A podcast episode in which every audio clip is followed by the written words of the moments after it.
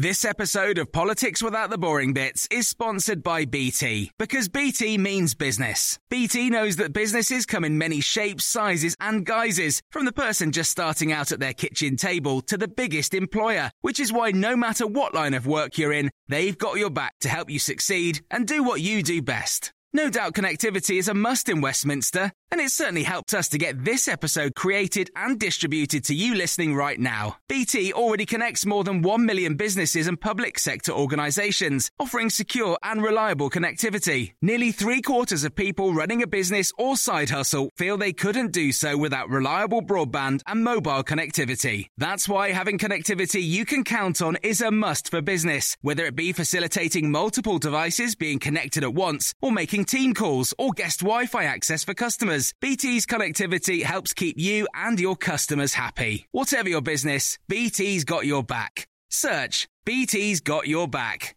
This episode of Politics Without the Boring Bits is brought to you by Luton Rising, owners of London Luton Airport, the UK's most socially impactful airport. Find out more at lutonrising.org.uk.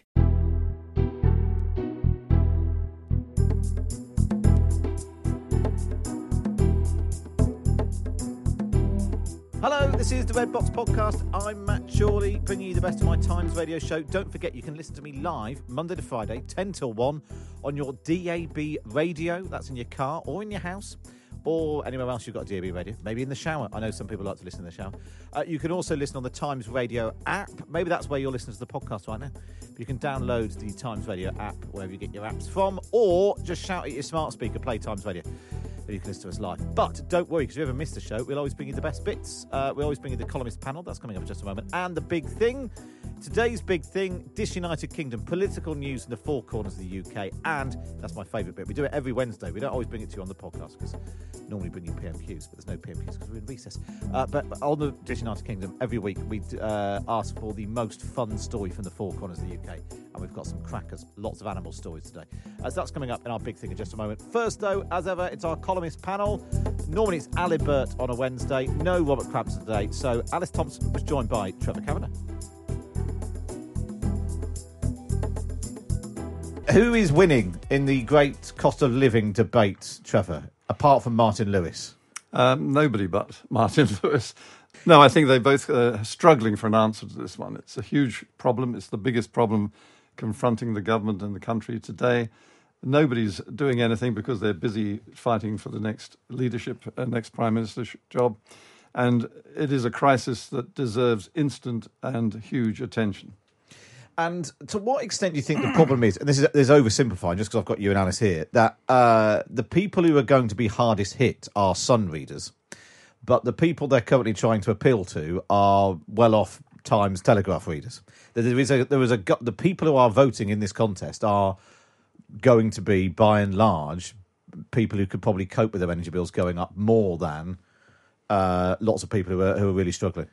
I think that's absolutely right. The people who are going to be hardest hit by this are those on average earnings of, say, 26, 27,000 pounds a year before tax. Uh, this uh, bombshell of 4,400 pounds extra is going to hit their earnings after tax.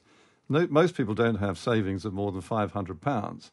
And so, in, in this uh, won't pay, no pay campaign that's burgeoning across the country is going to get real traction. There's people not paying; they're just refusing to pay their energy bills. Refusing to pay, and I think that will spread to other things too. That's the problem. Once you start breaking one law, you leave the sort of uh, door open to further disobedience. And in, in this case, I think that an awful lot of people will be able to think that they're justified in this, that the law's an ass, that they're having to pay things they can't afford, they simply don't have the money for. And we may actually begin to see real uh, privation real poverty, not relative poverty. We may see people literally not being able to afford to eat, to heat, or to uh, do anything other than, in fact, anything.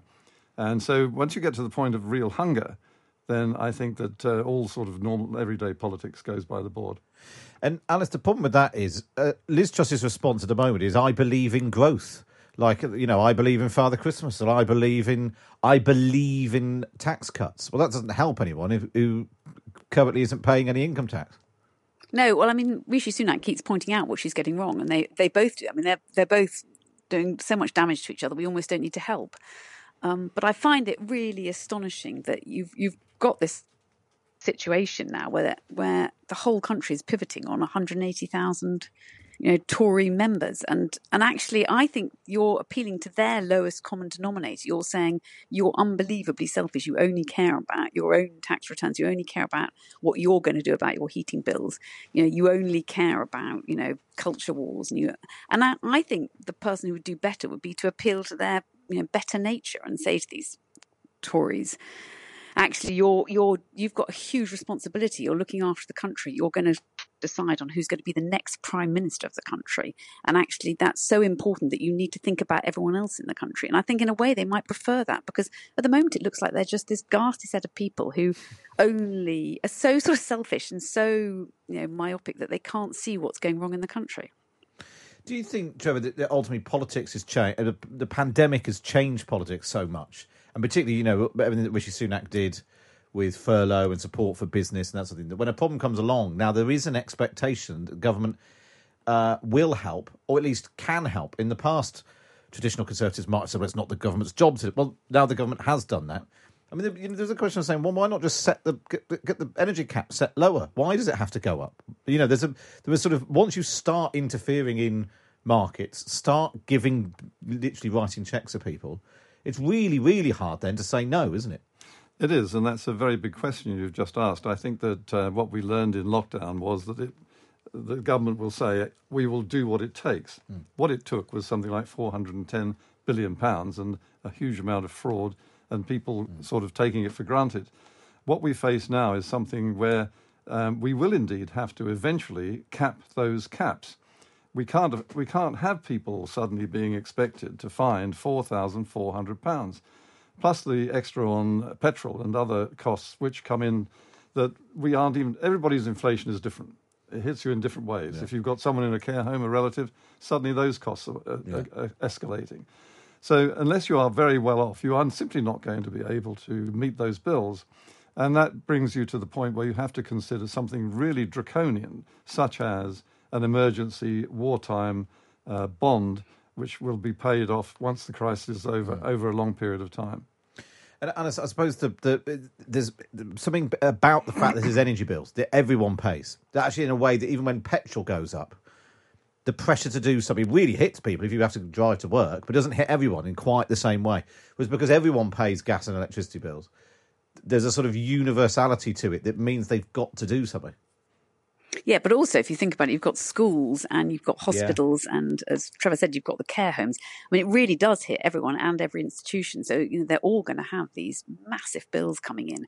It's just going to be universal now, and I think that's really difficult. I think you're completely right. You know, the problem for Rishi Sunak is he he paid out billions, and if you think about Eat Out to help out, that was for restaurants and cafes, and now you've got the whole country saying, you know, we need far less than that, but each individually, but but you do need to help us. And and if you can't help when you've helped, you know, people running small businesses and large businesses, and as you say, a lot of people who, who've used it fraudulently, it, it, just looks terrible because it looks like we we don't care and you, you don't care about people, and they are going to really find it difficult. And I think this summer is almost okay because you've still you know you've got nice weather people are just delaying it and, and you know they're cutting back but by september they're going to have to cut back so much just to exist i don't think people have had that sort of conundrum in the same way before do you think we're less individual, individualistic now, Trevor? In part, again, maybe because of the pandemic, the people, you know, stayed at home, protect the NHS and all of that.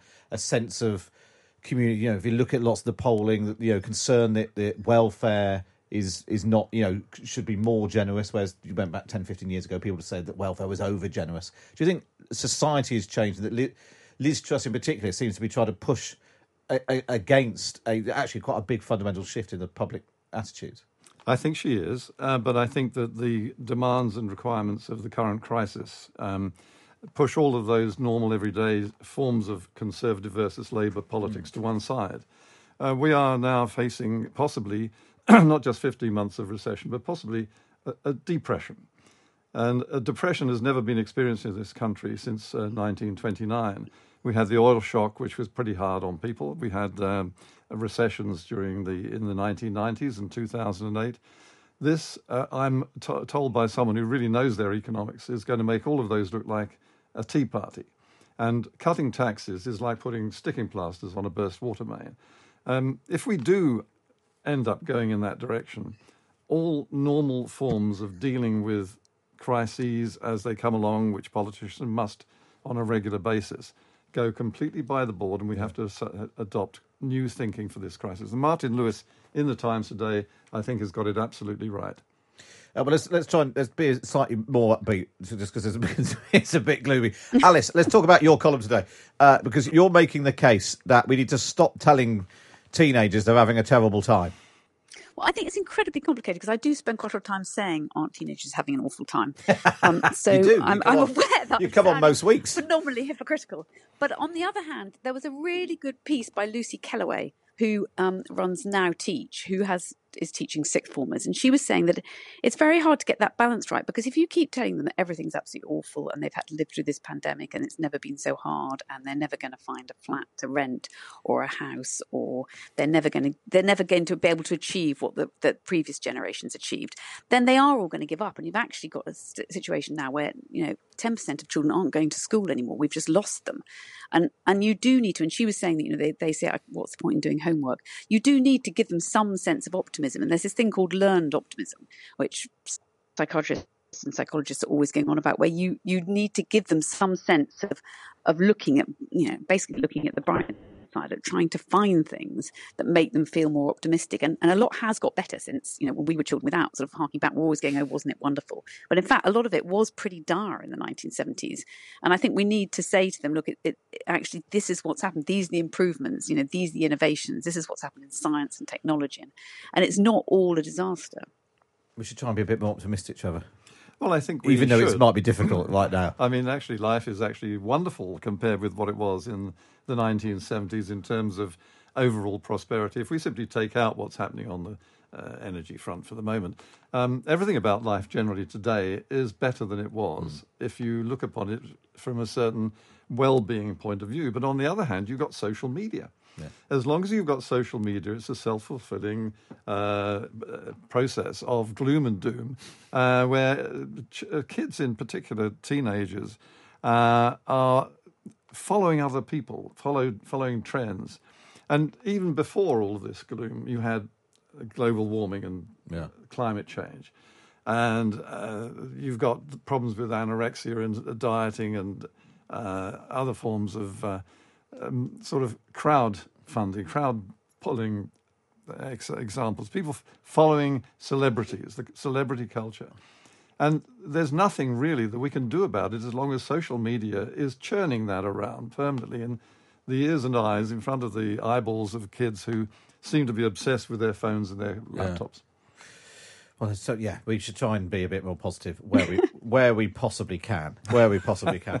Uh, it's difficult for Boris Johnson to be positive because he, see the the Polish PM decided he doesn't want to, want to meet him anymore. I suppose. Yeah, but he's now been on his retreat, so he should be fine. Exactly, he's been so chilled out in Zen, pampered, yes, and looked after, and you know he's had massages and long walks. I think he's probably bored out of his mind. He's desperate to get back. That's why he wanted to see the Polish prime minister so he could get, get, out, of, just get out and about, just get out and about, chewing stale bread rolls. Really. It was interesting, Trevor, on the show yesterday. We had uh, Malcolm Turnbull on, and he was talking about how how how quickly the the sort of trappings of office sort of slip away. He said, you know, the phone suddenly stops ringing. It turned you you you, you kidded yourself that people just re- were really interested in what you thought about things, and as soon as you stop becoming prime minister, as soon as you stop being prime minister.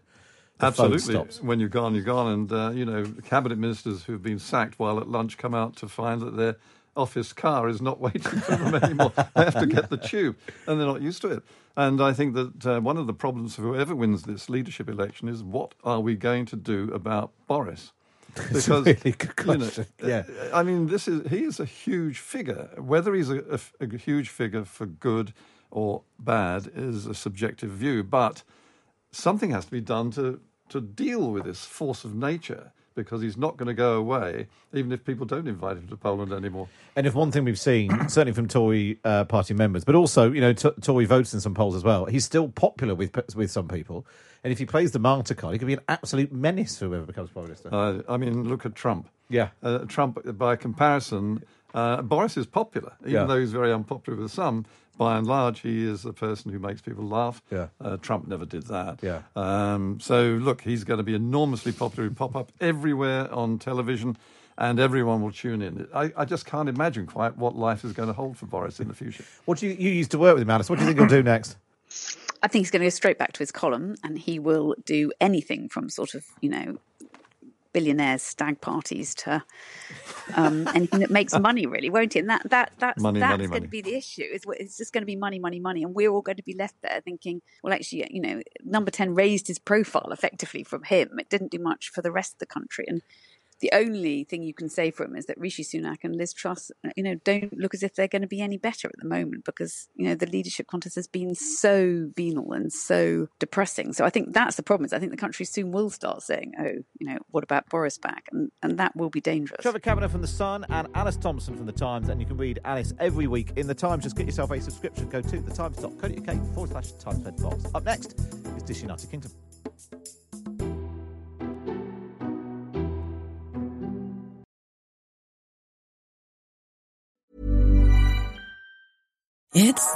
Time of the year. Your vacation is coming up.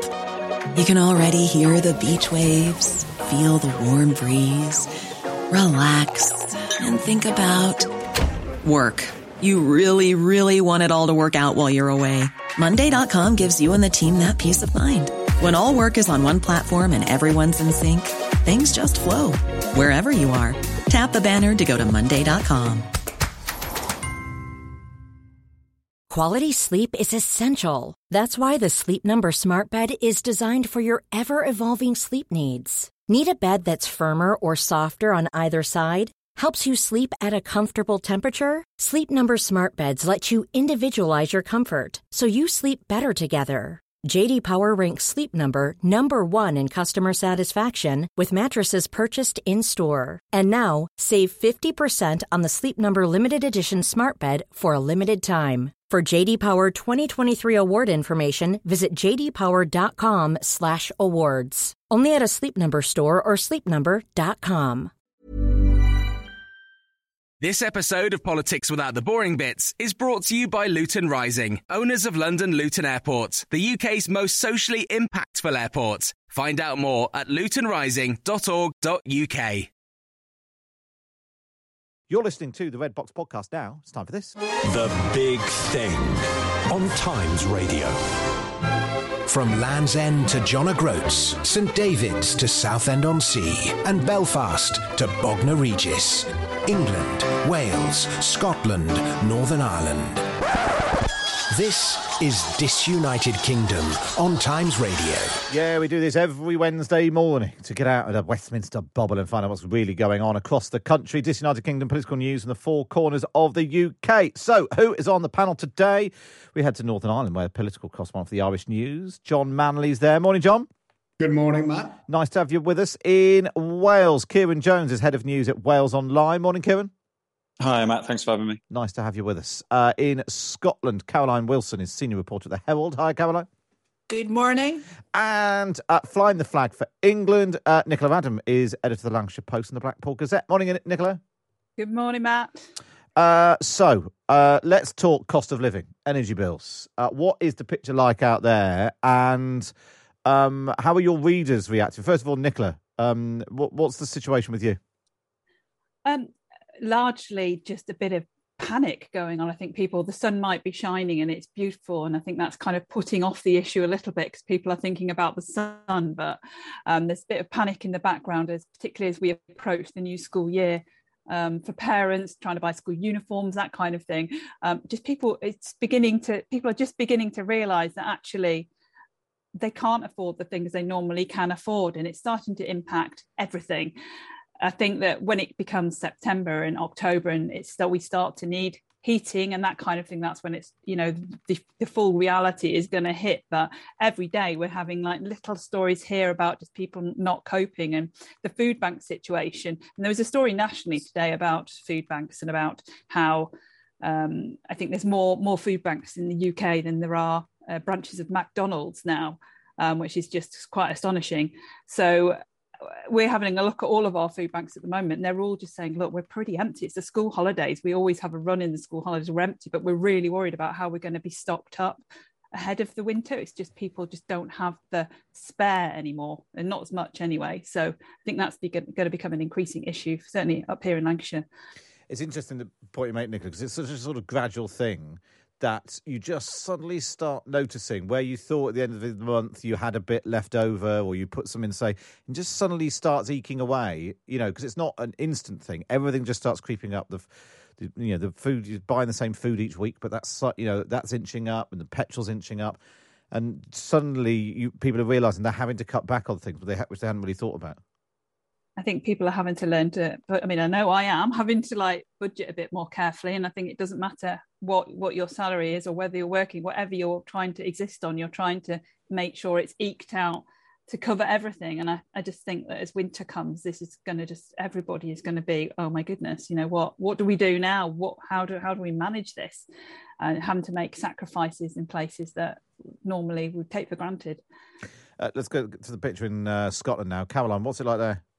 Well, I mean, just echoing what my colleague has said, I think this really is affecting everyone. I know I'm certainly looking at my bank balance and wondering why, you know, my salary has gone within like, you know, one or two weeks. It's unbelievable. Um, I think it'll affect everyone.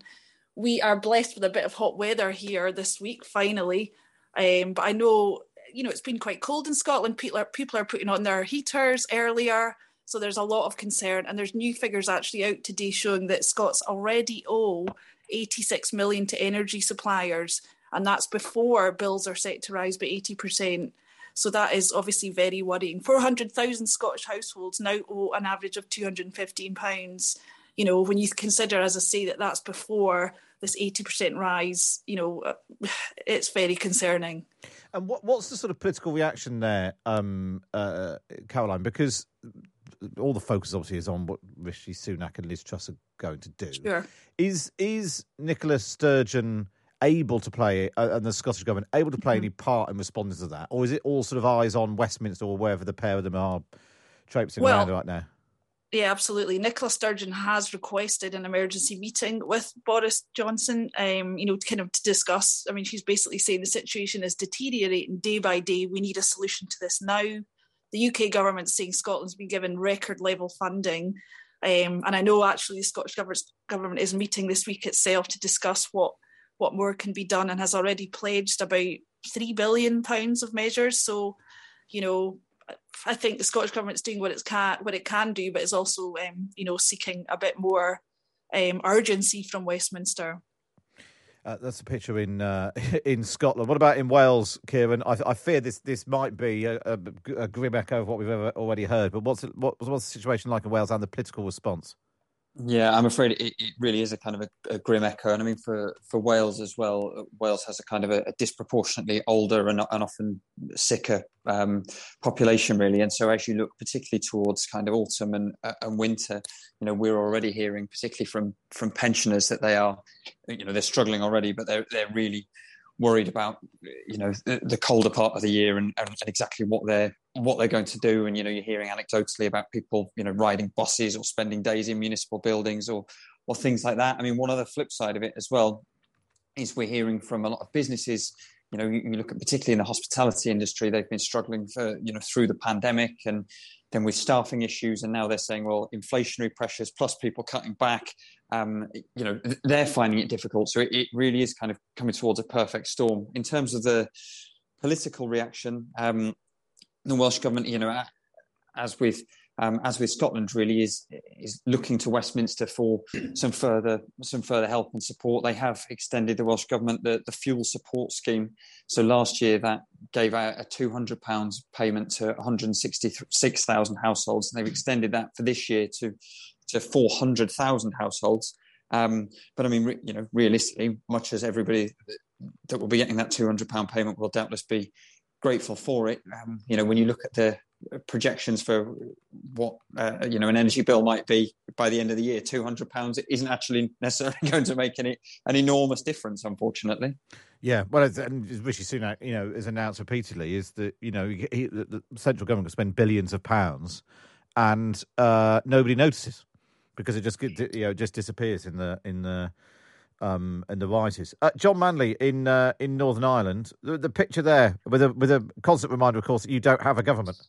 But nor do we really. But um, uh, right now, but the, what's the political uh, situation there and its response to the crisis?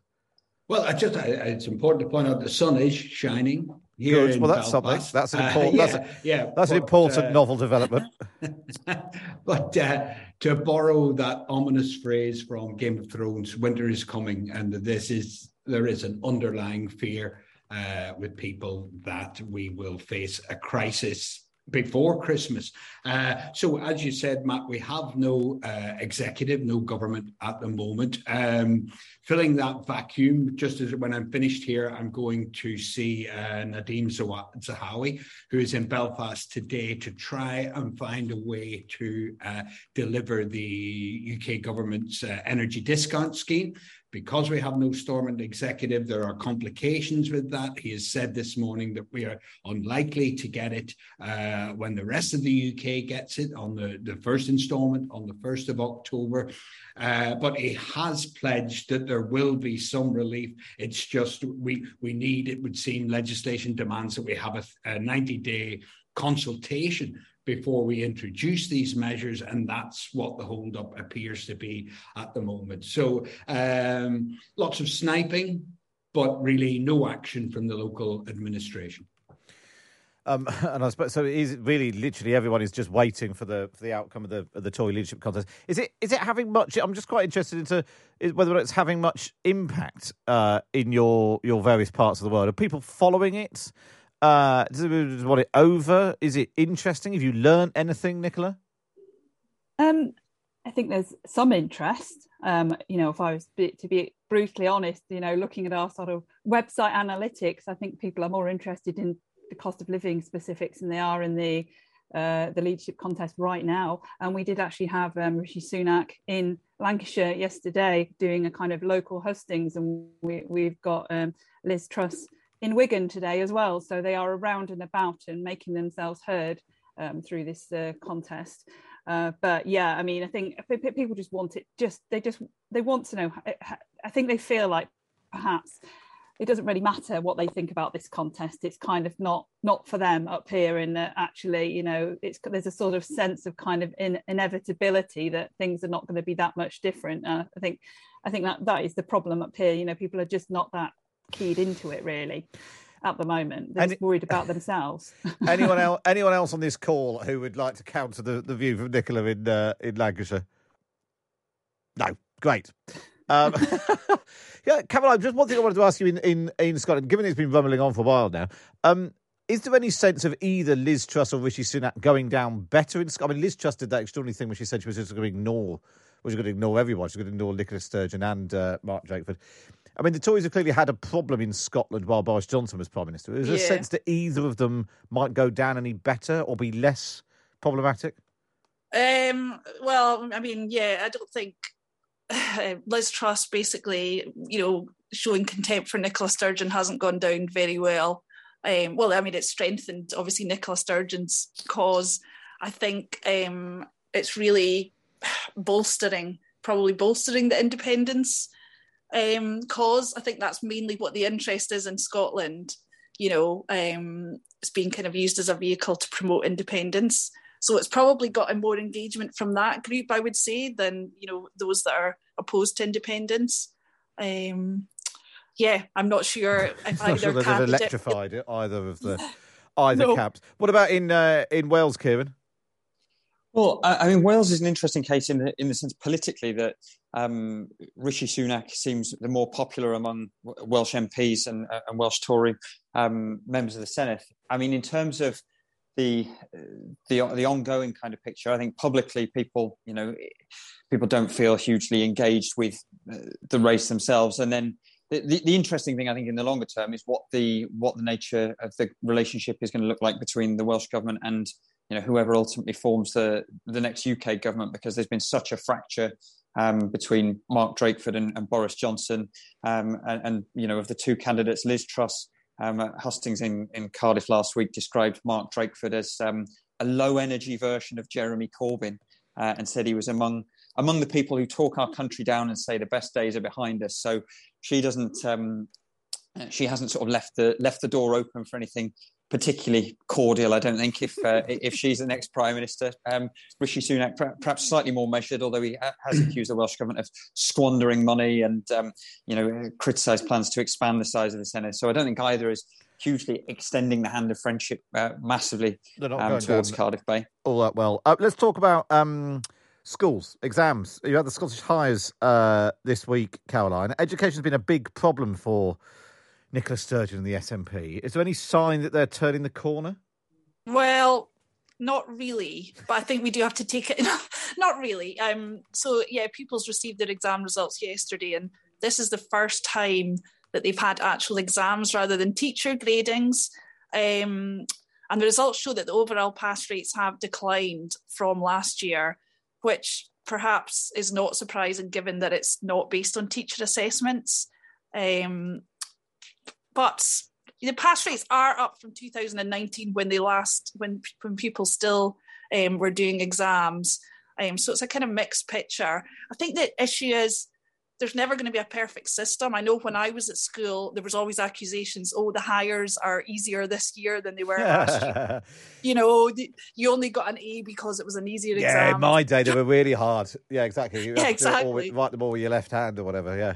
Exactly, exactly. So there, I mean, there's no. I do feel sorry for pupils. On one hand, they're being told, you know, the gradings were over generous, and now, you know, they're being told that they've only they're only getting into university because the Highers are easy, and you know, it's it's difficult. There's no there's no perfect picture, but I think the the priority has to be just ensuring it's as fair a system as possible in the future, yeah. whether that's a mix of assessments and exams or or you know all exams. I think you know they, they maybe need to re-examine what's the fairest system for everyone Yes, and I suppose we're, we're, sort of in that bumpy bit of having seen, uh, you know, grades go up when they were teacher assessed. You know, this is going to be this year, next year is going to be. I mean, the key thing I think to remember for lots of young people is nobody will remember in ten years' time. Oh, so you were 20, 2022 where you are? That was an easy year, or that was a hard year.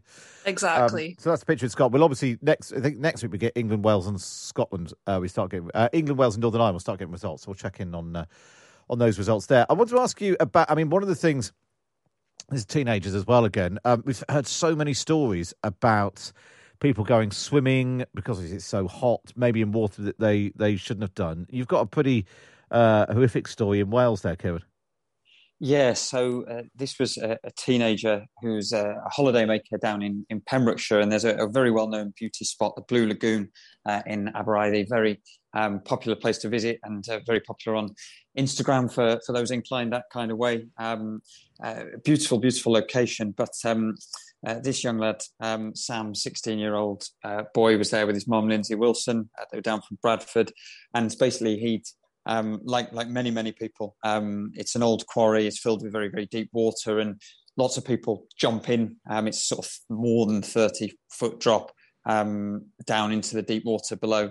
Uh, he'd done the uh, done the jump once, and so his mum whipped out uh, whipped out her phone to um, to capture him doing it again. And the second time that he did it, um, she basically caught him on camera. He was effectively in what was described as a kind of a slightly seated position going into the water. Um, and that was likened by sort of medics that saw him afterwards as almost hitting, you know, hitting concrete basically the way he went into the water. God, yeah, yeah. Um, and he's ended up um, fracturing his spine uh, and really struggling to oh, get God. out of the water. Thankfully, there was a, a paddleboarder in the water who was able to kind of use the paddleboard as a makeshift stretcher, get him to the shore. Uh, he was then airlifted by coast guards to a, to an ambulance and and taken to hospital where he's shown that he's got this fracture in his spine. Now, thankfully, it looks like it's going to heal with time and hopefully without the need for surgery. But he's, you know, uh, in a back brace, and you know, as you as you say, it's with the weather and um, you know all, all, over the UK, so many different beauty spots for people to go kind of wild swimming and in waterfalls and whatever to, to cool off. It's a very salutary and um, uh, yeah, and quite troubling reminder. You know, the footage is um, yeah, very, very, very sobering. We are in proper silly season where journalists across the country scrabble to find news in August. So the, these should be particularly good. I have high expectations. Uh, currently, the most fun part of the country, after I've awarded points to all the stories, is uh, Scotland with 62 points, followed by England with 58 and Wales and Northern Ireland lagging behind on 53. So I'll tell you what, let's go to uh, let's go to Wales first. Uh, yeah, let's go to Wales first. Kieran Jones, Wales Online. What have you got for us? No, no pressure there, Matt, to, to bring it up for Wales. Well, um, uh, obviously it's the summer and it's the time that people go away on their holidays and, and bring back some souvenirs with them. Uh, none more so than Cardiff University student Hannah Turian. Uh, she travelled off to Thailand um, to volunteer in a school, having completed the second year of her psychology degree. She got back a few days ago, uh, and after a 35-hour journey, she got home at 1.30 in the morning and promptly went to bed, and I, I don't blame her at all. Um, she woke up the next morning. She was on a phone conversation with her mum when she heard rustling coming from inside her zipped suitcase. So she opened it up, and inside, a toad jumped out of a shoe in her suitcase, prompting her, unsurprisingly, to um, to, to run away. She feared it was um, she feared it might be be venomous, having come back with her from Thailand. Um, so she got onto the RSPCA, who told her it was a minimum of a, a, at least a day. It wouldn't be another 24 hours um, living with the, the toad that she named Robert. Um, so she she left a, a, bowl of water out, and, which Robert hopped into. Um, so then, in, in lieu of uh, the RSPCA, she managed to find a um, a woman who rehomes reptiles. Um, Obviously, of course. You know, rather rather rather her than me. Um, not knowing that it was um, whether it was venomous or not, the woman turned up in what was described as with a quarantine area, which I'm not entirely sure what that entails, and and gloves um, you know, I'd, I'd, want a full hazmat suit. I think. Um, I'll, tell, I'll, tell, you what. I'll tell you what. This is this is the this is very, setting a very very high standard here, um, uh, Kieran. Um, so, a student who travelled six thousand miles home with a uh, toad, a tie, a Thai toad in a suitcase. That's exactly. pretty good. That's pretty good. Uh, let's go to uh, where should we go next? Nicola Adam uh, from uh, the Lancashire Post and Blackpool Gazette. What have you got for us? Well, I'm, I'm sticking on the theme of um, animals. Here, we like that's so, all right. We yeah. like an animal story this feature. we've got we've got Mike Woodham, who is a zookeeper at Blackpool Zoo, um, and he's so he loves the animals so much he's actually moved into the zoo into a flat amongst all of the animal enclosures at the zoo. And every morning he wakes up to the sound of lemurs, gibbons, and sea lions, which are right next to him. Uh, sometimes he spends the night. He's got like a, a you know a new arrival at the zoo, a baby animal. He sometimes sleeps by the side of the cage with the baby animal. So hang on, um, where, where, I was going to. Where is he? What is his house? Is he just in an old? It's, it's is he now living behind glass while children bang on him? It's actually a converted air traffic control tower. Of course, it is. Um, uh, that he's moved into. It's a flat in this old air traffic control tower. Um, so yeah, he's he's he's living the life, and we've been down to, to see it for ourselves, obviously. Um, yeah, and it's just it's quite loud in his flat. With well, the, with, I'm not going to lie, the gibbons are pretty annoying. I have so, to say, um, during yeah. the uh, during the uh, independence referendum in 2014, I spent several weeks, two or three weeks, living in a Holiday Inn Express next to Edinburgh Zoo, and every morning got woken up by the monkeys uh, sort of squawking and laughing as, uh, as they were fed. So I, I'm, I hold you uh, personally responsible for that, Caroline, as the representative for uh, uh, what's happening in Scotland. Uh, Caroline, what's your what's your? Can you top a man who's living in a zoo and a Thai toad in a suitcase? Those are good. Those are very good. Um, I'll try. We've all been to um, shows at the Edinburgh Festival where you've wanted to leave or you have left. Well, it would have been impossible in this case because a Scottish comedian called Robin Granger decided to go ahead with the show despite selling one ticket. So he decided he gave it his all and he tailored. This is a great show. story. This is such a it's such a nice story. It's a cheerful story, isn't it? He decided to give it his all and he tailored his show entirely for um, Mike from Leicester. So Mike from Leicester got um, a dedicated show, and apparently it was a great show. And he's now become a social media um, he, you know, he's gone he's gone viral, which might have been his plan all along. Well, you cynic, you cynic. But didn't um didn't Katie Copstick, the slightly fearsome uh, uh, reviewer, she wasn't she waiting outside the venue and basically ended up sort of half could hear that he was going down a storm, and then one person oh, really? came out. Yeah.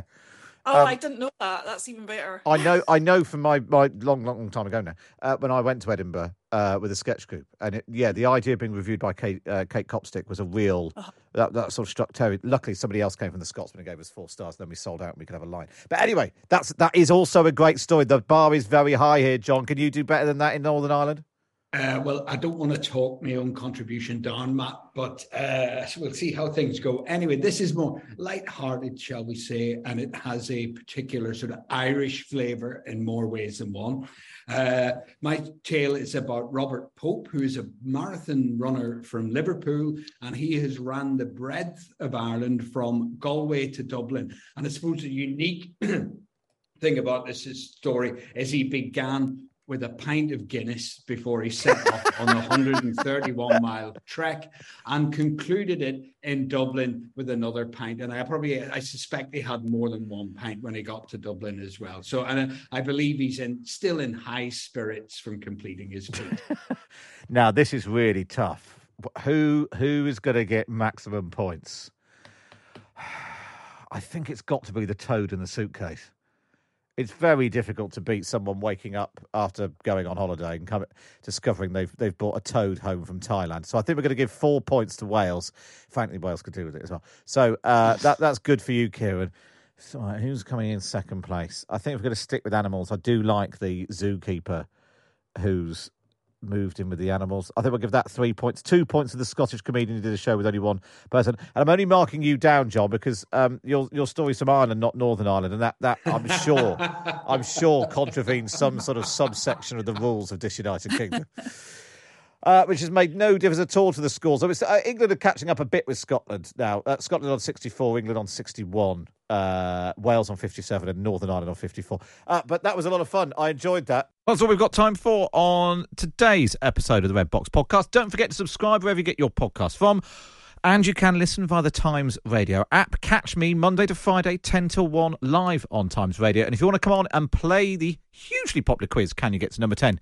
Email me your details, matt.chorley at times.radio, and we'll get you on very soon. This episode of Politics Without the Boring Bits is brought to you by Luton Rising, owners of London Luton Airport, the UK's most socially impactful airport. Find out more at lutonrising.org.uk.